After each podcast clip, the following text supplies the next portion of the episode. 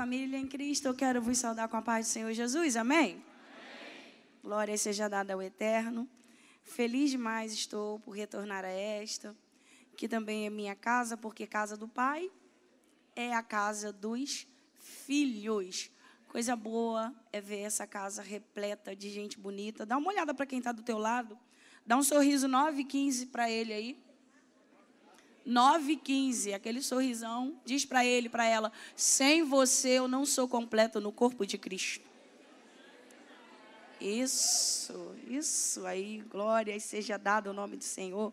Nós estamos aqui em família. E eu quero exaltar a Deus por essa oportunidade que Ele nos tem dado de voltarmos a esta casa.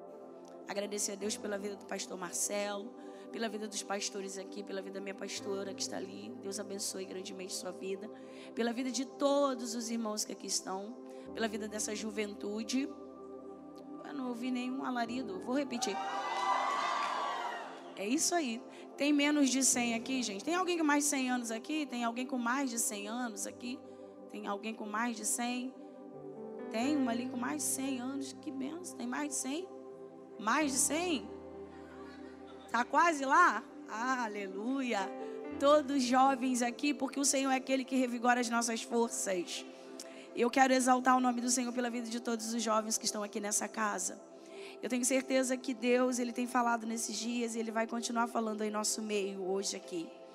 Se você puder, assentado mesmo, abra comigo a sua Bíblia, carta de Paulo aos Romanos, capítulo de número 8. Vamos ler os dois versos que saltam os meus olhos aqui, que é o verso de número 14 e o verso de número 15. Louvado seja Deus. Versículo 14, versículo de número 15. Você que encontrou, diga glória a Deus. Romanos, capítulo de número 8, versículos de número 14 e versículo de número 15. Diz a palavra assim: olha, porque todos os que são guiados pelo Espírito de Deus, esses são filhos de Deus. Porque não recebeste um espírito de escravidão, para novamente temerdes, mas recebeste o espírito de adoção, pelo qual clamamos, Abba Pai. Oh, aleluia. Tem filhos do Pai aqui essa noite. Queridos, olha aqui para mim. A relação mais antiga, mais ancestral que existe na terra é a relação de paternidade. Me perdoe as mamães que aqui estão, mas é a relação de paternidade. Você talvez não tinha parado para pensar nisso. Mas quando Deus começa a criar, lá no Gênesis, e é lindo esse momento onde Deus vai se utilizar de um verbo. E o verbo que ele se utiliza é o verbo haja. Para tudo que Deus vai fazer, ele se utiliza do haja. Haja. Haja luz. Haja separação entre terra seca e firmamento. Haja separação entre mares. Haja. E ele vai liberando e vai fazendo. Mas quando Deus chega no sexto dia, no ápice da sua criação, Deus não se utiliza de um verbo. Deus se utiliza da ação concreta. E é um momento aonde o céu, entenda isso, ele vai ficar como que vazio da presença de Deus por um tempo. Eu quero que você compreenda essa expressão. Porque ele vai dizer assim: façamos o homem conforme a nossa imagem e segundo a nossa semelhança. E nesse momento Deus desce. E não desce sozinho. O Filho desce. E o Espírito Santo também desce a essa terra. E no momento do façamos, olha que coisa linda. Deus vai pegar de uma matéria prima, o barro, o pó da terra. E ele vai fazer ali uma obra de escultura. Ele vai esculpir ali um boneco. Mas, num determinado momento, ele vai assoprar nas narinas daquele boneco. E ele vai trazer aquele ser até então inanimado ali, o fôlego da vida. E ali é o ápice da criação de Deus. Porque tem as digitais de Deus e tem também parte de Deus dentro dele. Há pouco amém. Você conseguiu entender isso aqui? Tem a mão de Deus. Não tem um haja, tem as digitais dele. E tem parte dele dentro do homem. Porque Deus está soprando dele para que o homem possa ter vida.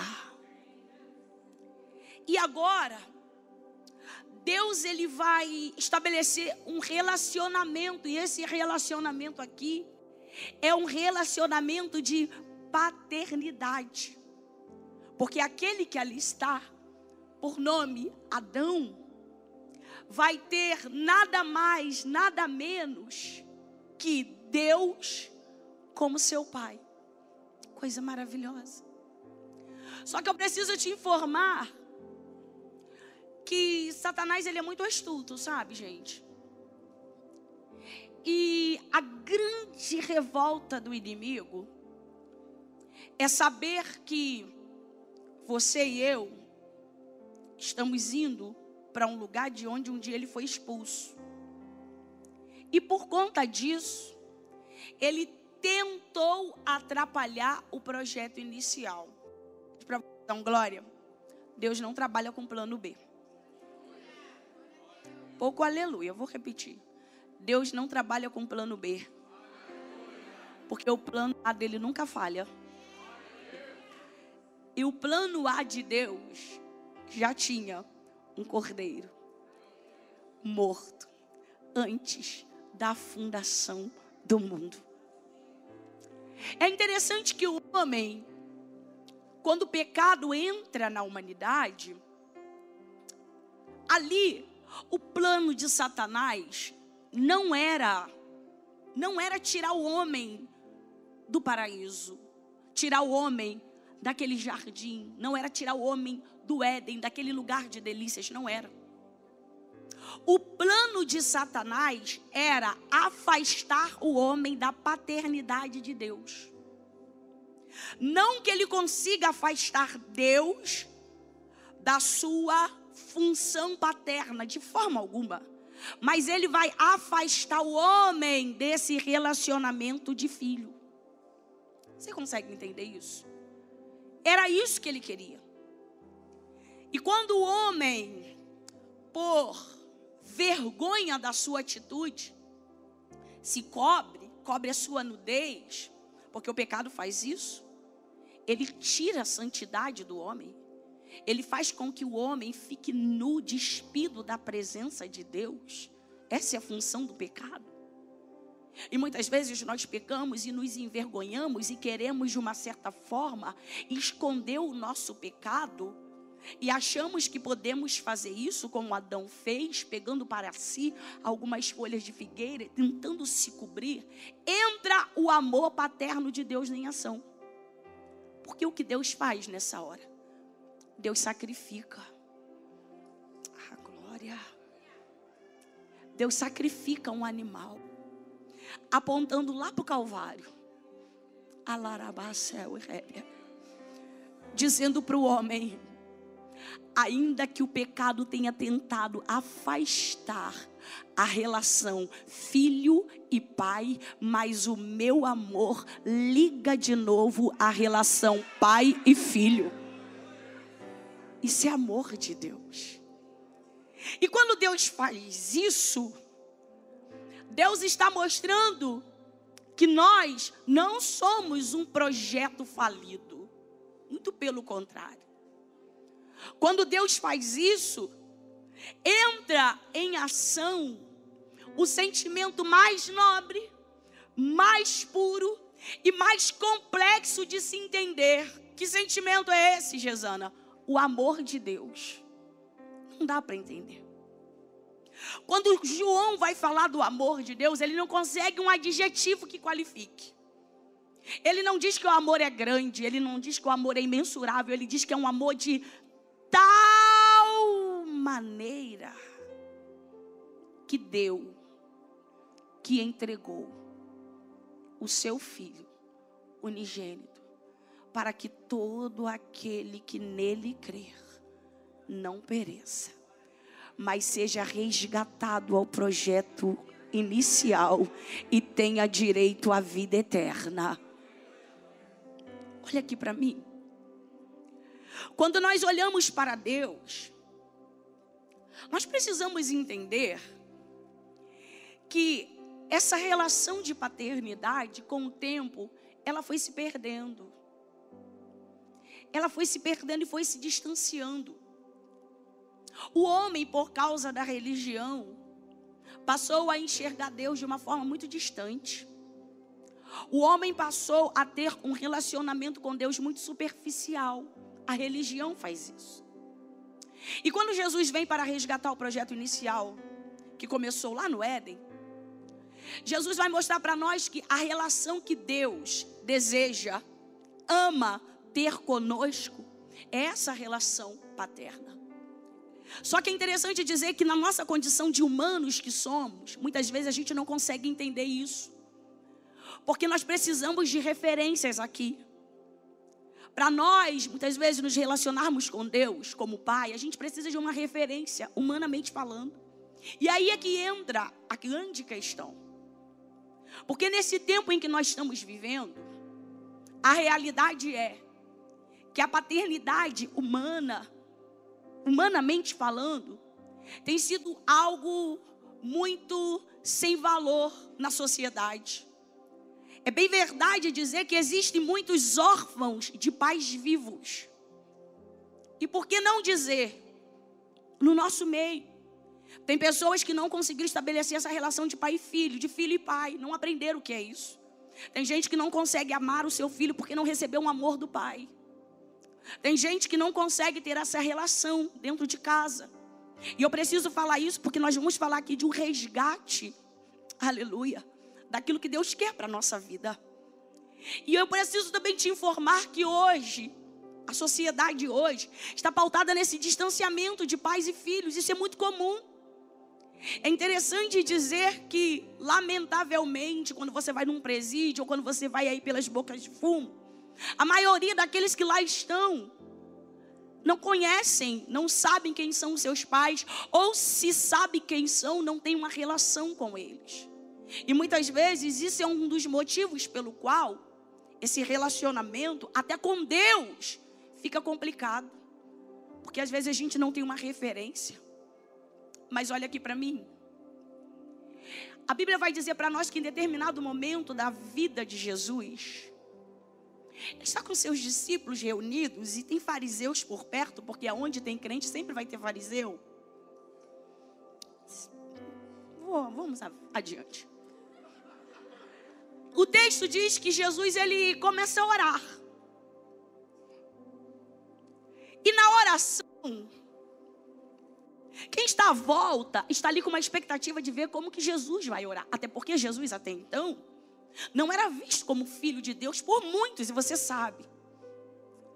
Mas quando Jesus começa a orar, ele vai orar, e na sua oração, ele começa introduzindo a sua oração com uma expressão que denota intimidade.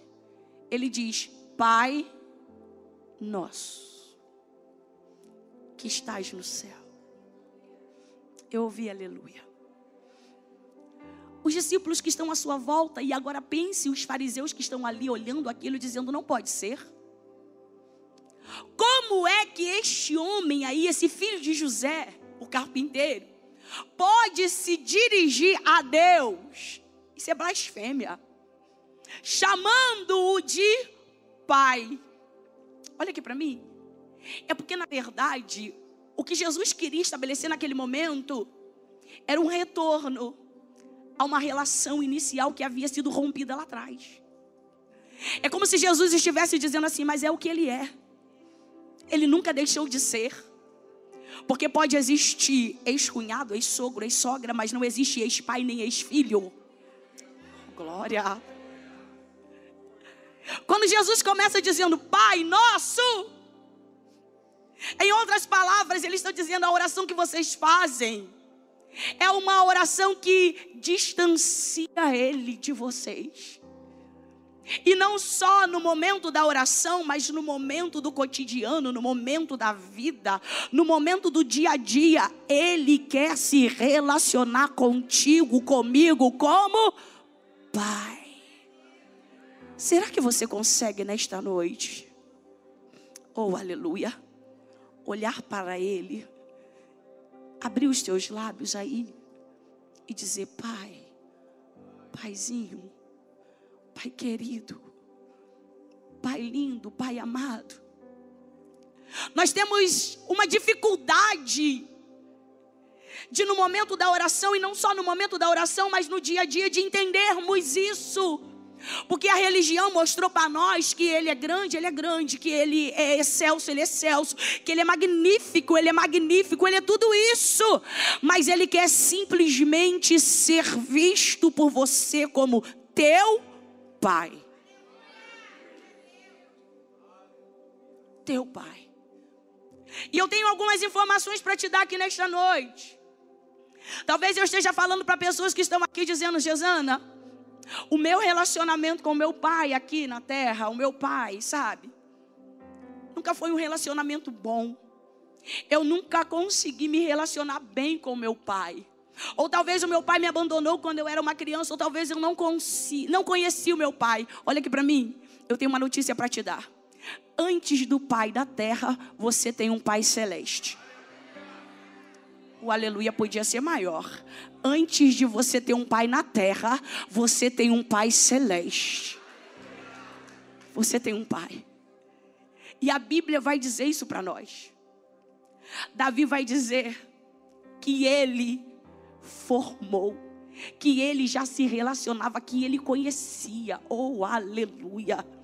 Você tem um pai muito antes do teu pai na terra. Tem um pai que te ama, e eu vou liberar algumas coisas, se você quiser, você reage. Tem um pai que te ama, tem um pai que te aceita do jeito que você é, tem um pai que te olha independente das suas marzelas, independente dos teus erros, independente de todas as questões que você passe no teu dia. Tem um pai que sempre está de braços abertos para você, dizendo: Vem cá, meu filho, eu te amo e te aceito do jeito que você é. Você tem um pai. Tem algo a mais que eu quero te dizer. Eu vou falar aqui de Romanos, mas olha que interessante. Tem algo a mais nessa relação de paternidade. Nessa relação de paternidade, tem um pai que já se relacionava com você antes de você nascer. Nem ouvi um aleluia. Tem um pai que já se relacionava com você antes de você nascer. Jeremias está sendo chamado, cheio de medo, vindo de uma região que ele não queria ter nascido lá, porque tem algumas histórias que marcam a nossa vida, sabe? Tem algumas situações que a gente vive, que a gente viveu, que a gente passou, que são um marco de vergonha para nós. E Jeremias tem isso na vida dele. Ele vai falar isso no capítulo 1, no primeiro versículo, dizendo de onde ele veio, dizendo a história dele, dizendo a família que ele nasceu. Ele não queria aquilo para a vida dele. Mas aí Deus chega para Jeremias e diz assim: Jeremias, eu preciso de você. Eu te escolhi para esse tempo. Estou falando para a gente aqui que o Senhor te escolheu para esse tempo. Aí Jeremias vai dizer assim: Mas como pode? Não pode. Olha quem eu sou. Olha de onde eu vim. Eu estou falando para a gente aqui que está colocando muitas desculpas para voltar a se relacionar com o seu Deus. Gente que está aqui dizendo: Eu não posso. Olha a minha história. Olha a minha família. Aí Deus vai olhar para Jeremias e vai dizer algo que mexe comigo. Ele diz assim: Ó, Jeremias, antes. Olha para mim. Antes que eu. Antes que eu te formasse, eu já te conhecia. Você consegue entender que você tem um pai que já te conhecia antes da tua mãe casar com teu pai? Ah, você não pegou. A mente da gente não consegue alcançar que tem um Deus que já nos conhece, que tem um Pai que já te conhecia. Olha aqui, talvez você pegou o médico de plantão de surpresa. Quem sabe a bolsa da sua mãe estourou antes da hora, mas no dia do teu nascimento, sabe quem estava lá? O teu Pai Celeste. Te esperando. Estava lá naquele dia Aí é interessante que ele diz para Jeremias assim, ó, antes. Olha aqui para mim, querido. Esse antes fala muita coisa, tá? Esse antes aqui é um advérbio que mexe comigo. Porque esse antes aqui, vou falar, é um soco na cara do inimigo. É Deus dizendo para você assim, ó: Eu sou teu pai, te escolhi, te gerei antes de muitas coisas. Gesana, a minha história é uma história de vergonha. Antes.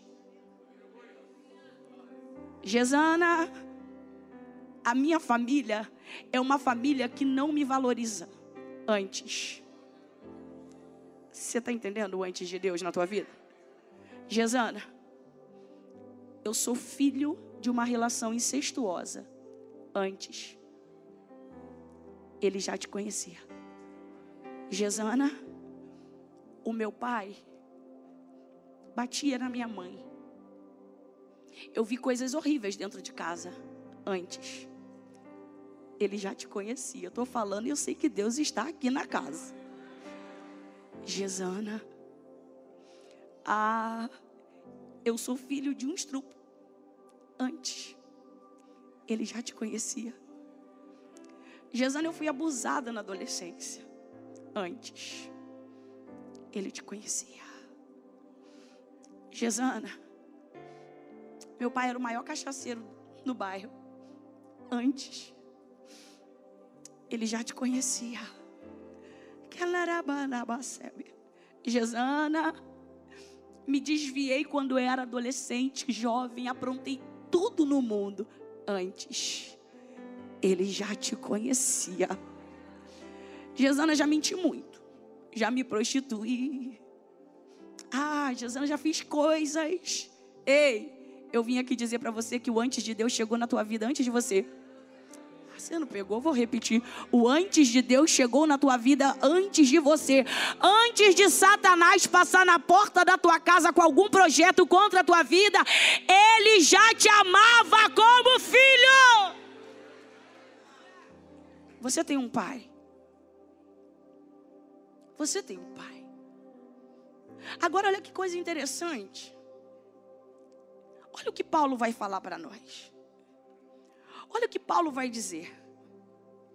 Porque todos os que são guiados pelo Espírito. Quando eu olho esses dois versículos, eu vejo aqui três figuras importantes nessa relação de eternidade: o Espírito, o Filho e o Pai. Aleluia. O Espírito é aquele que vem como agente intermediador. O Filho é aquele que vai se tornar o teu irmão mais velho. Jesus, teu irmão mais velho, unigênito de Deus. E o Pai. Só que Paulo vai falar algo que chama a minha atenção. Paulo vai dizer que nós recebemos o espírito de adoção. Sabe o que significa isso? Nós não tínhamos direito. Nenhum. Nenhum. Mas Paulo está se utilizando de uma linguagem para a igreja em Roma dentro de uma situação que era muito comum acontecer, que era a adoção. Só que em Roma a adoção se dava de uma forma muito diferente do que se dá nos dias de hoje. Lá em Roma, preste atenção aqui. Muitas famílias, principalmente famílias que tinham uma condição social melhor, quando olhava para seus filhos e talvez olhasse vendo nos seus filhos a incapacidade de um daqueles filhos assumirem o direito de continuar ou de receber a herança do pai, muitas vezes os pais adotavam moços e até moças. E algumas coisas aconteciam.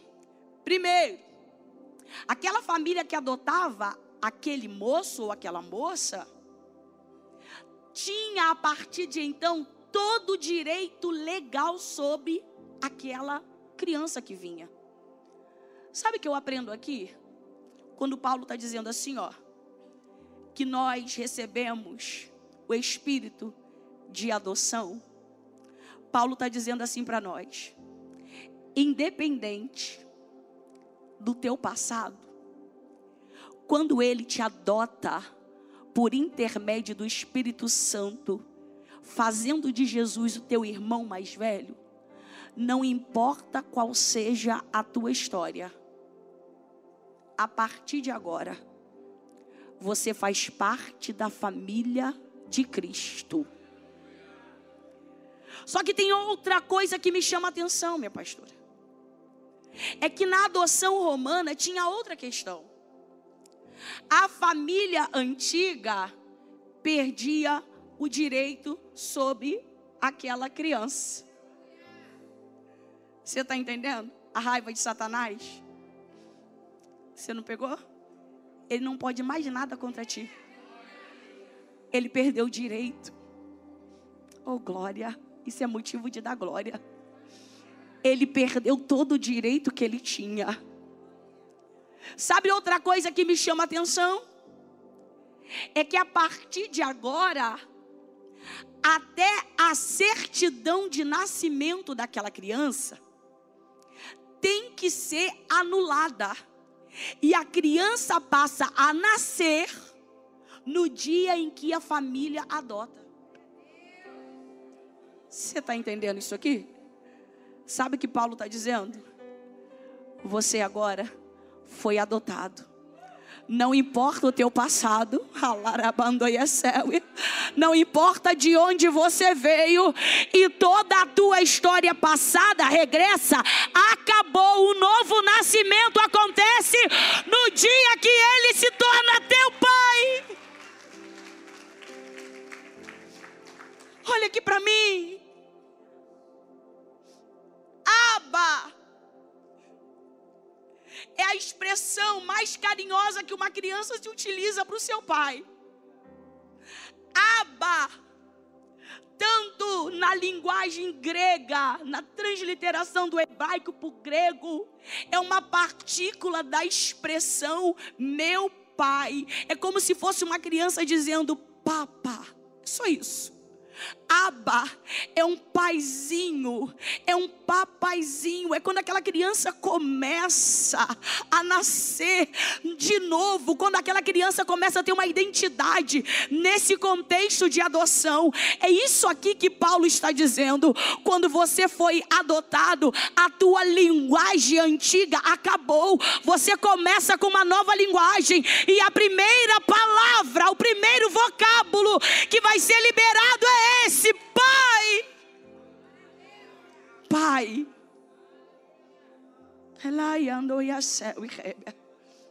Olha para mim. Eu sinto Deus aqui nesta casa. Ele está presente aqui, ele está te perguntando hoje qual é a dificuldade de se relacionar comigo. Qual é a dificuldade de abrir os teus lábios e dizer: Pai, eu vim dizer nesta noite que você tem um pai. E nessa situação aqui entra o Espírito Santo.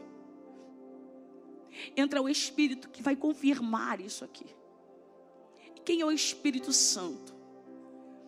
É aquele que te dá vida. Quando o Senhor Jesus vai assunto aos céus. Ele vai liberar uma palavra e ele vai dizer assim: ó, eu não vos deixarei órfãos. Você está entendendo a profundidade disso?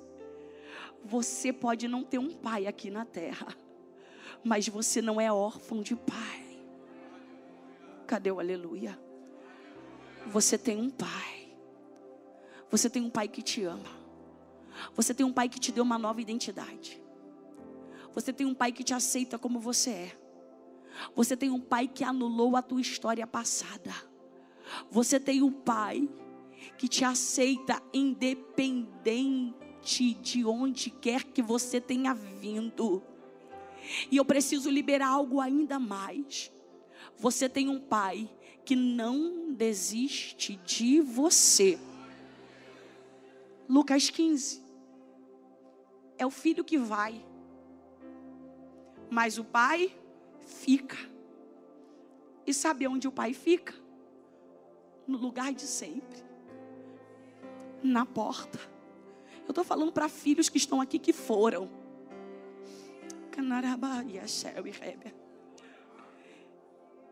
Eu estou falando para filhos aqui que foram. Eu estou falando para filhos aqui que se decepcionaram. Eu estou falando para filhos aqui que sofreram algum tipo de situação e disseram: Estou rejeitando esse amor. Mas olha para mim, o pai permaneceu lá. E sabe o que é lindo?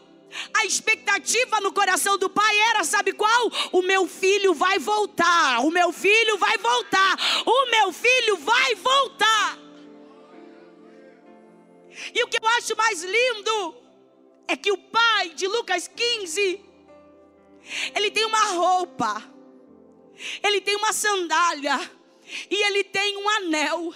Mas o que mais me alegra é que do momento em que o filho se foi, ele pegou um novilho e começou a engordar. Oh, glória! Sabe o que é lindo aqui? É que o filho fora do pai está perdendo saúde, está perdendo vida, mas o novilho está engordando, porque quando o filho voltar vai ter um banquete, vai ter uma festa. E sabe o que é mais lindo? É que o pai tem uma roupa na mão, mesmo sabendo de que forma corpórea aquele filho voltaria. Mas aí eu entendi porque o pai tem uma roupa, sabendo a roupa vai dar no filho, sabe por quê? Porque longe do pai não tem crescimento. Ele sabe a sandália vai dar, porque longe do pai ninguém cresce. Ele sabe o anel é para ele, porque tem honra aguardando ele quando ele voltar para casa. Só que tem algo que me chama atenção. Porque tem um filho que vai, mas tem um filho que fica. Olha para mim, porque talvez você seja esse filho que ficou. E o filho que fica é pior do que o filho que vai. Estou falando isso aqui, porque às vezes eu me incluo nesse filho que ficou. Porque às vezes a gente tem tudo dentro da casa do Pai. Mas o que mais valioso a gente tem é o amor do Pai. É o carinho do Pai. É o contato com Ele. Mas olha aqui, o filho que fica estava sem se relacionar com esse pai há muito tempo. Eu estou falando para a gente que está aqui hoje, mas que já não se relaciona com ele há muito tempo.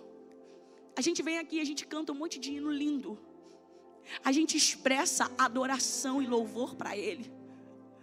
Mas a gente já não se relaciona com Ele dentro da nossa casa. A gente é como o irmão do pródigo. Porque a gente está num ambiente como esse, mas a gente está questionando a bênção do irmão. A gente está olhando para o outro que está sendo abençoado e está dizendo: por que, que eu não sou abençoado também? O Pai está dizendo para você hoje aqui: tudo que eu tenho é teu. E você tem algo que teu irmão abriu mão. Você tem intimidade, você tem relacionamento, você tem a presença. Oh, glória. Eu não sei se você está entendendo o que Deus está falando hoje aqui. Mas eu preciso nesta noite. Eu não sei se você achou que você viria para cá só para pular. Mas isso aqui é muito mais reflexivo do que qualquer outra coisa. Porque para mim, quando eu penso em intimidade com o Pai, eu não consigo só pular, gente. Eu olho para dentro de mim. E penso: será que eu estou no nível de intimidade como Ele desejaria que eu estivesse? Olha aqui para mim. O que fica dentro de casa já não se relaciona, é dracma perdida. É aquele que se perdeu dentro da casa do pai. É aquele que vem, está comendo, está bebendo do que o pai tem. Mas não tem o de mais valioso que o pai tem para dar: amor, abraço, diálogo, carinho. Oh, glória. Por que, que às vezes a gente mendiga tanto explora tanto, esmola tanto o carinho humano, a atenção de alguém, quando teu pai está do teu lado dizendo: Eu estou aqui, filho. O teu aba está aqui.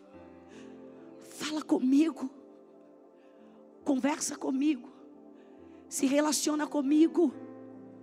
O nível de intimidade que a gente precisa ter com Ele, diário, nunca vai se esgotar. É interessante que Paulo está conversando aqui conosco, com a igreja em Roma, mas isso aqui é para nós, para esse tempo. Paulo vai nos alertar acerca daquilo que pode nos afastar dessa intimidade com Ele.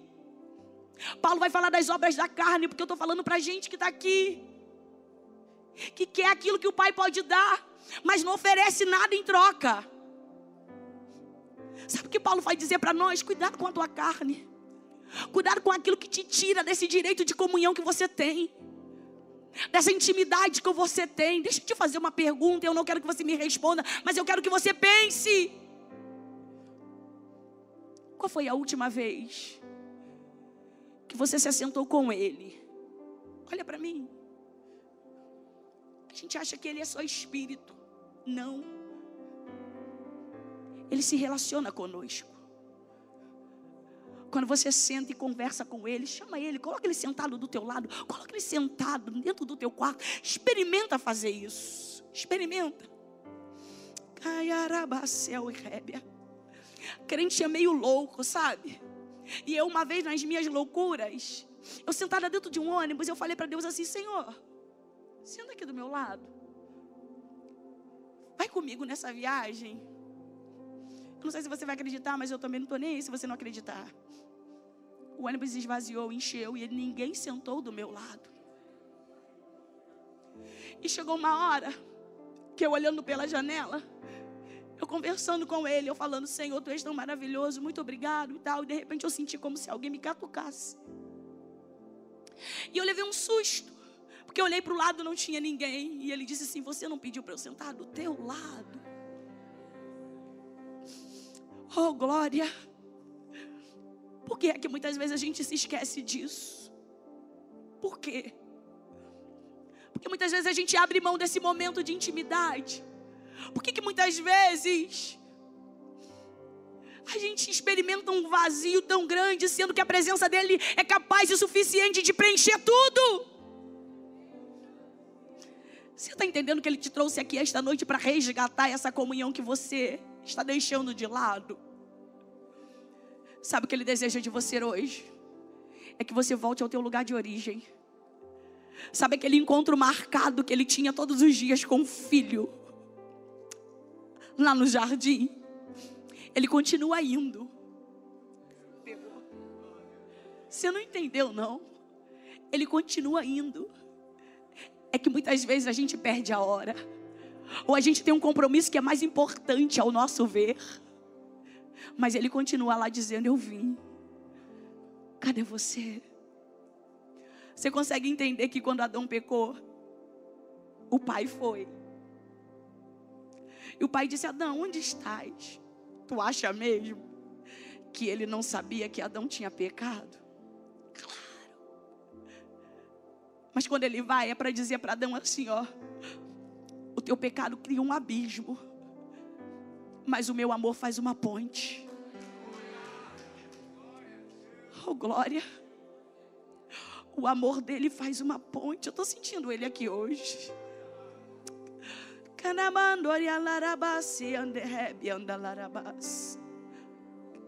É esse amor. O amor tem nome. O amor tem nome. O amor está aqui hoje. E eu posso te falar algo aqui nessa noite. Você recebe se quiser. Quando você for para casa, não deixa o aba aqui não. Leva ele contigo. Oh, aleluia. Oh, glória. Sabe o que é interessante nessa relação de pai e filho? Estudando a Bíblia hoje, lendo, os meus olhos saltaram num texto de um momento da história onde todo mundo conhece a história de Davi. Olha que interessante. Davi, ele foi dominado pelo Espírito, porque o Espírito na vida de Davi foi diferente, tá? Na vida de Davi, a Bíblia diz que o Espírito se apossou. Se apossar isso aqui, é meu. Foi como ele fez conosco. Aleluia. Ele se apossou. E Davi está tão cheio da presença do Espírito, porque quando a gente está cheio da presença do Espírito, a gente faz coisas que a gente nem acreditava que ia fazer. Cheio do Espírito, Davi vai enfrentar um Saul endemoniado. Cheio do Espírito, Davi vai matar um urso, rasgar um leão como se fosse um gatinho de estimação. Mas vai chegar um momento que Davi vai precisar enfrentar um gigante. Aí a Bíblia vai dizer que quando Davi vai para o campo de batalha, e olha que Davi não foi para o campo para guerrear, Davi foi levar alimento e trazer notícia dos irmãos. Mas quem sai com um propósito na obediência, Deus sempre eleva o nível dele. Pegou? É. Às vezes a gente sai achando, eu só vou fazer isso. Deus está dizendo para a gente assim: não, você vai fazer além. E quando você voltar de lá, você ainda vai voltar com vitória e honra. Mas sabe o que eu acho mais lindo? O que eu acho mais fantástico é que depois que Davi desafia Golias e luta, pá, pá, ganha tudo. Há uma frase que ecoa. E a frase vem de Saul. Primeiro livro do profeta Samuel, capítulo de número 17, versículo de número 56, se eu não estou enganado, diz que Saul vai perguntar assim, ó: investiga. Quem é o pai desse moço? Olha aqui para mim. Você sabia que todas as vezes que você vence um gigante, Satanás, ele pergunta: quem é o pai dele? Ah, você não pegou? Todas as vezes que você derrota o pecado, Satanás pergunta: de quem ele é filho? Quem é o pai? Sabe o que é interessante? O interessante é que Davi chega na batalha sozinho, mas não solitário. Pegou? Sozinho, mas não desacompanhado. Porque o Espírito é esse mesmo aqui que Paulo está falando. Esse mesmo Espírito aqui com E maiúsculo quando chegou na vida de Davi, se apossou dele, fez de um menino um homem grande, cheio da presença de Deus. E quando esse Davi vai para a batalha, estou falando para a gente aqui que está se achando tão pequeno, mas o Espírito já te pegou, querido. E na batalha que você tiver que enfrentar essa semana, pode ter certeza que você vai colocar esse gigante na lona. Eita glória, eu estou sentindo ele aqui, gente. Ele está presente aqui. O Espírito me trouxe aqui hoje. Para dizer para você que algumas pessoas te viram chegar sozinhos. Você veio sozinho. Desacompanhado humanamente falando. Mas você não anda solitário. Sabe por quê? Posso liberar? Porque você tem pai. Fala para quem está do teu lado, você tem pai. Ó Davi chegando sozinho na batalha. Olha o menino que está indo levar lanche. Esse negócio de menino levar lanche na Bíblia é coisa forte, né? Mas olha Davi voltando. Sabe o que é lindo? Ele chega como guardador de ovelha e volta como capitão do exército. Vou repetir, porque podia ter dado um glória. Ele chega como guardador de ovelha e volta como capitão do exército. Você está entendendo que Deus vai te fazer voltar diferente? Você consegue entender que Deus vai te fazer voltar para casa hoje diferente? Aí depois que Davi vem, franzino, com a cabeça do gigante na mão, um exército não tinha coragem de enfrentar, mas é necessário chegar um menino apoderado pelo Espírito. Aí tem um Golias perguntando assim: ó, vocês não têm um homem? Aí imagina Davi chegando, aí Golias está zombando dele, rindo, dizendo: Eu pedi um homem. Davi disse: Mas eu vim. É porque você não viu quem me acompanha. Estou sentindo Deus aqui. Você vai vencer todas as lutas. Porque o Espírito te apoderou. O Espírito te apossou. Estou falando para gente que está reagindo aqui do meu lado esquerdo. Mas o mais lindo de tudo é que alguém vai ter que dar resposta para Saul. Quando perguntam quem é o pai desse menino, quando alguém olhar para você e perguntar quem é o pai dele, aí talvez a resposta de alguém seja essa: ó, ó, ó, tem pai não? pai foi embora de casa, abandonou ele. Tem pai não. Na certidão só consta o nome da mãe. Tem pai não. Tem não? Não, tem não, tem. Você tem pai.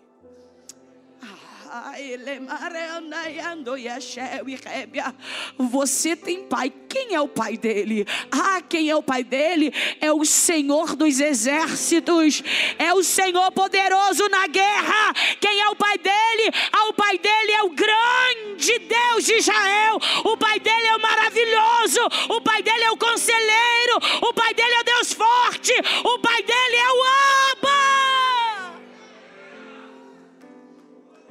Você tem pai, pode aplaudir.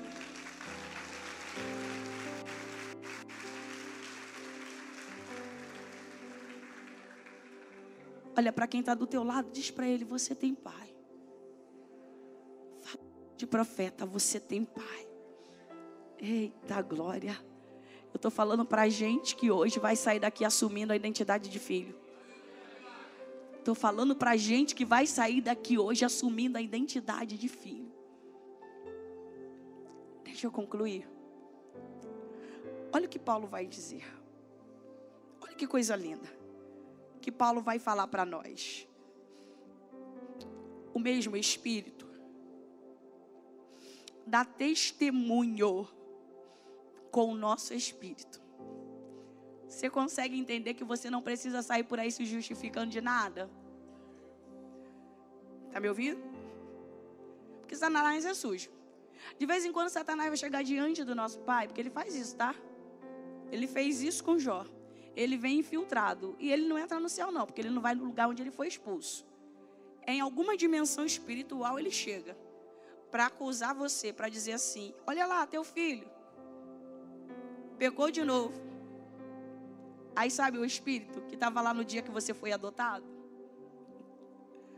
Eita glória. Ele vai dar testemunho ele vai dizer assim: ele nem queria. Pecou, ele errou. Mas olha aqui, há um filho que morreu, que derramou sangue e que te justifica. Olha para mim. Esse espírito, ele dá testemunho com o nosso espírito de que somos filhos de Deus. Gente, olha para mim, isso aqui é coisa muito forte, é muito linda. Você consegue entender isso aqui? A, a mente da gente não consegue alcançar, não, gente. Como que um Deus tão maravilhoso olhou para a gente e disse assim: Eu quero ela, eu quero ele. Todo imperfeito. E sabe o que é interessante? Na adoção romana, Posso liberar? Olha que coisa linda. Olha que Paulo está falando com tanta propriedade. Na adoção romana, uma vez que adotado, não podia devolver, não é igual aqui, sabe? no Ocidente que a família fica às vezes um ano, dois anos depois, não quero mais a criança, devolve. Não podia devolver. Mas tem uma coisa que me chama a atenção. Eu estava estudando isso hoje à tarde. Que muitos dos que eram adotados, embora com um cognitivo acima da média, tinham alguma deficiência física. Eu gostei disso. Sabe por quê? Porque a gente vem cheio de defeito. Você não pegou. A gente vem cheio de defeito. Mas o pai te adota com defeito e tudo. Aí quando eu estava estudando acerca de defeito, o Senhor me levou. Oh, glória. A um rapaz por nome Mefibosete, que vai se assentar à mesa do rei. Olha aqui para mim. Estou fechando. Esse rapaz era coxo, defeituoso. Mas quando Davi manda chamá-lo, você sabia que Davi está exercendo sobre Mefibosete o direito de paternidade? Você sabia disso? Estudando, eu fui ver que a aliança que Davi fez com Jonatas, de não permitir que a sua descendência se perdesse, era uma aliança no direito à paternidade. Em outras palavras, Davi adotou Mefibosete. Se você não entendeu, Davi é rei. Mefibosete é coxo. Mas Mefibosete vai se assentar à mesa. E quando Mefibosete se assenta à mesa, tem algo que me chama atenção. Por quê? Porque a mesa do rei era feita de couro de cordeiro. Não entendeu? Couro de cordeiro. Sabe o que acontecia? aquela toalha de couro de cordeiro encobria a deficiência. Pegou? Você não pegou? Aí tem um Mefibosete se assentado, coxo, mas quem olha não sabe. Por quê? Porque o manto do cordeiro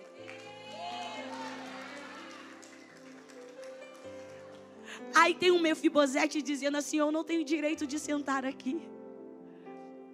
Aí tem um Davi que diz: senta e come pão e dá glória. Porque a partir de hoje, você está incluído na casa do rei. Ah, você não pegou? A partir de hoje, todo direito que foi lhe roubado está sendo restituído. Porque a partir de hoje, embora você não tenha crescido com o teu pai, você passa a ter um pai que te adota eu vim aqui te dizer hoje que o pai te trouxe de Lodebar, coxo, deficiente. Oh, glória, eu estou sentindo Deus aqui, gente. Só que na mesa, às vezes, senta quem é coxo, mas senta quem é cego, senta quem é surdo. Mas ninguém tem direito de questionar a deficiência de ninguém. Por quê? Porque o manto que está ali encobre todo o pecado. Deixa Deus falar contigo essa noite.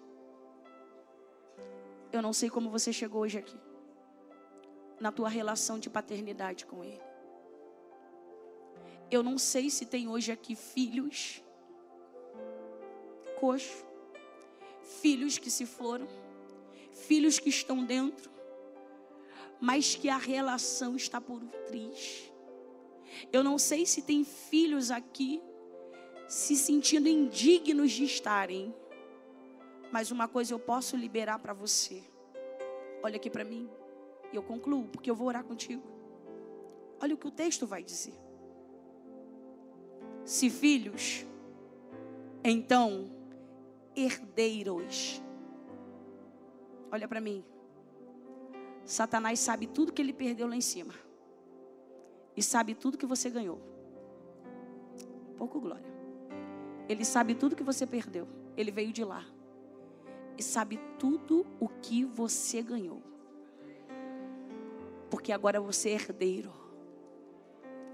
Queira o inferno ou não queira. Você tem o mesmo direito que Cristo. Você vai ter coroa de glória. Oh, aleluia. Você vai ter galardão. Você tem um nome, um novo nome. Olha aqui para mim. Você tem um pai que te ama. Eu não sei se tem hoje aqui. Filhos que saíram. O Aba está aqui de braços abertos. Eu não sei se tem filhos que ficaram, mas a relação com o Aba está meio distante. Eu não sei quem é você nessa história, mas eu quero orar contigo. Se você quiser, sai do teu lugar e vem aqui à frente. Eu quero orar com você. Se coloca de pé, igreja. Cadê você? Afastado, que está aqui hoje, não crente, desviado. Cadê você que está fraco, fraco, fraco? Eu estou falando não é só para gente que está fora, não. Estou falando para gente que está dentro. Sem nível de intimidade que você tinha antes. Vem, eu quero orar contigo. Sai do teu lugar e vem. Isso. Vem. Vem, isso, vem. Aleluia. Isso, vem. Fica aqui à frente, vem. Cadê você não crente? Cadê você afastado? Você que um dia fez parte. E um dia você se sentiu atraído por qualquer coisa. E foi embora. Vem. Vem. Ele está na casa. Isso, vem. Cadê você que está na casa, mas que se relaciona há muito tempo com Ele? Vem. Isso. Isso, vem. Há uma presença dele aqui nesse ambiente. Eu não sei você, mas está tendo uma festa no céu agora. Oh, glória. Vem, isso, vem. Vem. Vem, vem, isso. Vem de coração aberto. Vai ficando aqui à frente. Isso, vem. Vem, o Pai te chama hoje. O Pai te chama. Esse amor te alcança. Esse amor te atraiu hoje aqui. É amor. Você está aqui porque Ele te ama. Você estava se sentindo um nada, rejeitado. Você sabe que essa mensagem falou ao teu coração, veio como uma flecha. Te acertou aí. Tem mais, vem. Vem. Sai do teu lugar e vem.